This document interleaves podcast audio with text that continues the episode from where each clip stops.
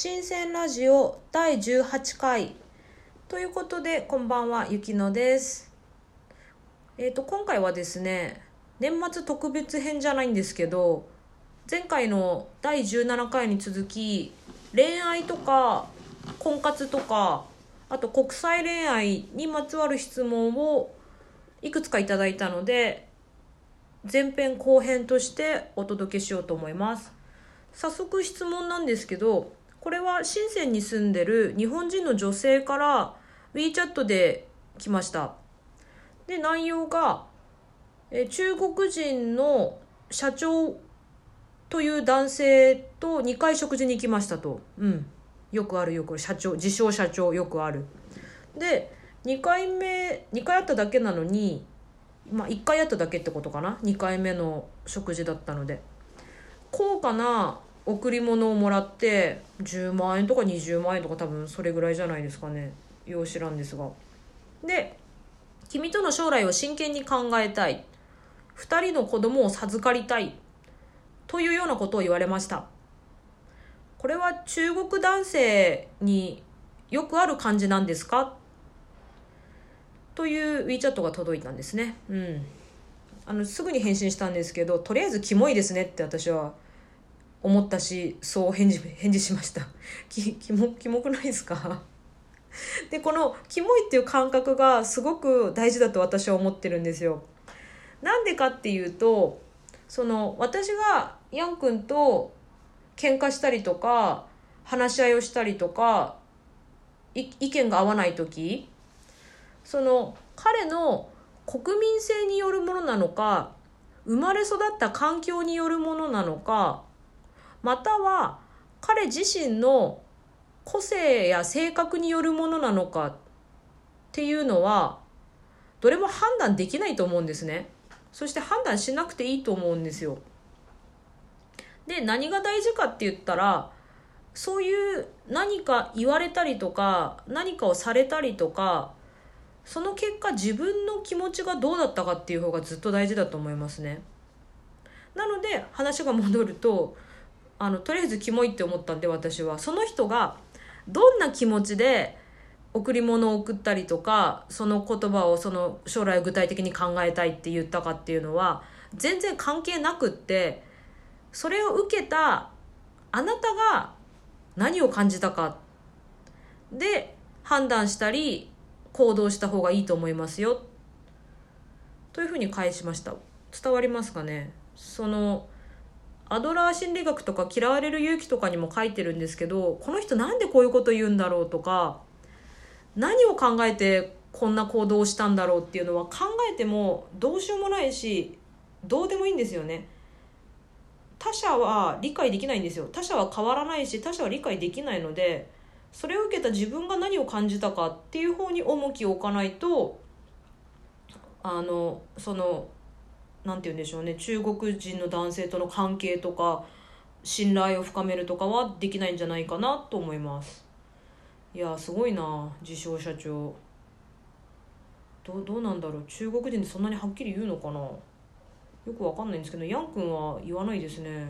うん。まあ、なのでやっぱり国民性とかだって中国って14億人いるんですよ。14億人をなんかはっきり言うとかざっくりしてるとかくくれないじゃないですか？なので国民性なのか生まれ育った環境なのか性格や個性なのかっていうのは判断を別に考えない方がいいと思いますね私は。自分がどう感じたかとか自分が何するかっていう方がよっぽど大事だと思います。という質問と回答でした。うん。いろんな人がいて面白いですね。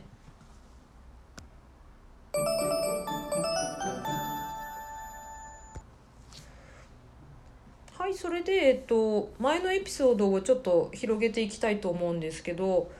ヤン君はすごく優しくって、えっと、中国男性また14億、まあ、半分な10億弱をくくりますけど大体優しいですね。女性にすごく優しい。あの女性があと厳しい。男性が優しい。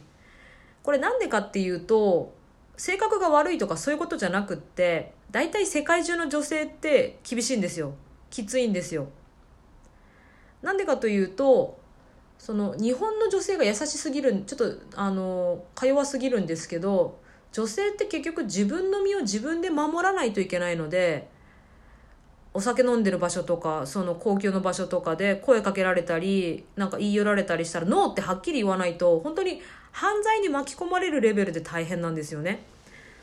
なので自分で自分の身を守るというためにあの大体日本以外の女性はきつくて厳しいんだと私は思ってます。でと余談だったんですけど話を戻してヤン君はすごく優しくて、まあ、私にももちろん優しいし私の家族にもとても優しいんですけどどれぐらいかな？1回か2回ぐらい大きな喧嘩をしたことがあってで、えーと、そのうちの一つが私が悪かったエピソードなんですけどあの日本に2人で旅行に行ってあとはついでに私の実家とか地元とかにも行ったんですね。そして家族と食事をしたりとか紹介したりとかしてすごく楽しい時間だったんですよ。でえっと私がお土産があのもらうのもあげるのも苦手なんですね。これなんでかっていうと私九州の出身なので自分の町が世界で一番美味しいと思っててなので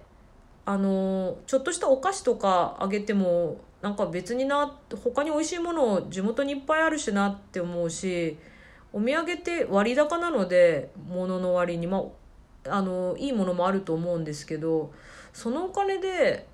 あの近所で美味しいもの食べた方がいいよなっていう超合理主義なんですね。でもうそれでどれぐらいだろう？10年以上ほとんどお土産を買わない持って帰らない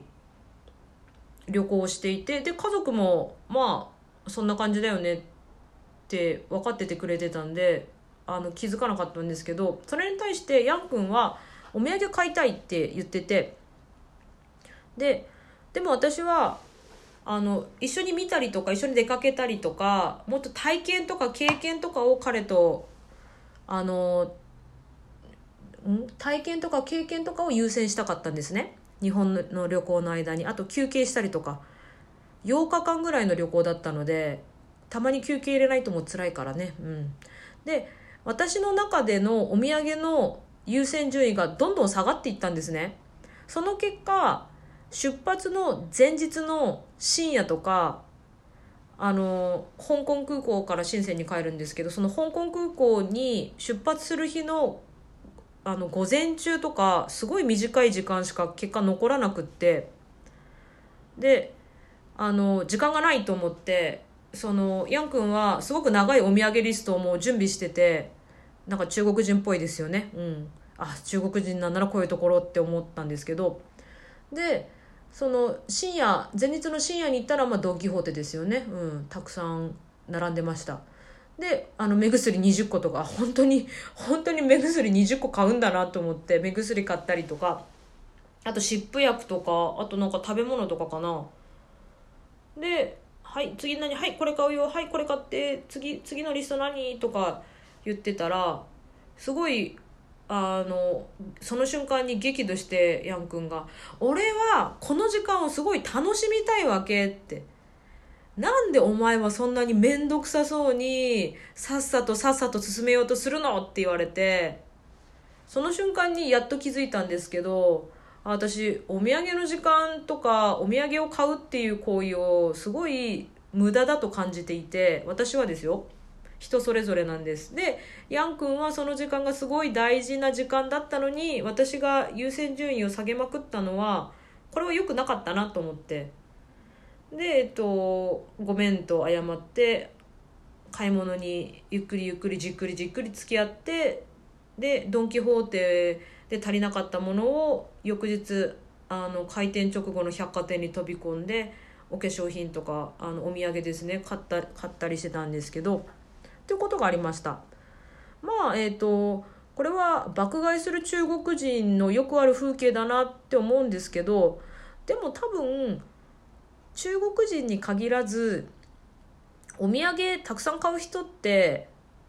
世界中にも日本中にもよくいますよね。特にあの日本だったらダイソーとかあの旅行者いっぱい買い物したりしてうん。あ思い出したら落ち込んできました。あれは私が悪かった。というわけで、えっと、これ私とヤンくんの喧嘩したエピソードなんですけどこのエピソードを振り返ってもやっぱりその国民性も関係ないし生まれ育った環境はよく分かんないしやっぱりその人と人との関係かなと中国人だからこうだとか日本人だからこうだだってお土産買わない私お土産買わないイコール日本人じゃないですよね。これ私が珍しいパターンだと思うんですけど。といういろんな経験とか反省とかから感じたことですね。国際恋愛はあんま国民性関係ないかなと。ただし国際結婚は多分家族の関係が出てくるのかなと予想してます。まだ結婚してないんですけど。今度の旧正月にヤン君の、えーと、実家に里帰りにくっついていくっていうのが私の初めてのミッションですね。うん。こんな感じです。はい。それでは、えー、新鮮ラジオ18回特別編ということで国際恋愛とか国際結婚について私が思うところをちょっとダラダラと話してみました。最後まで聞いていただいてありがとうございます。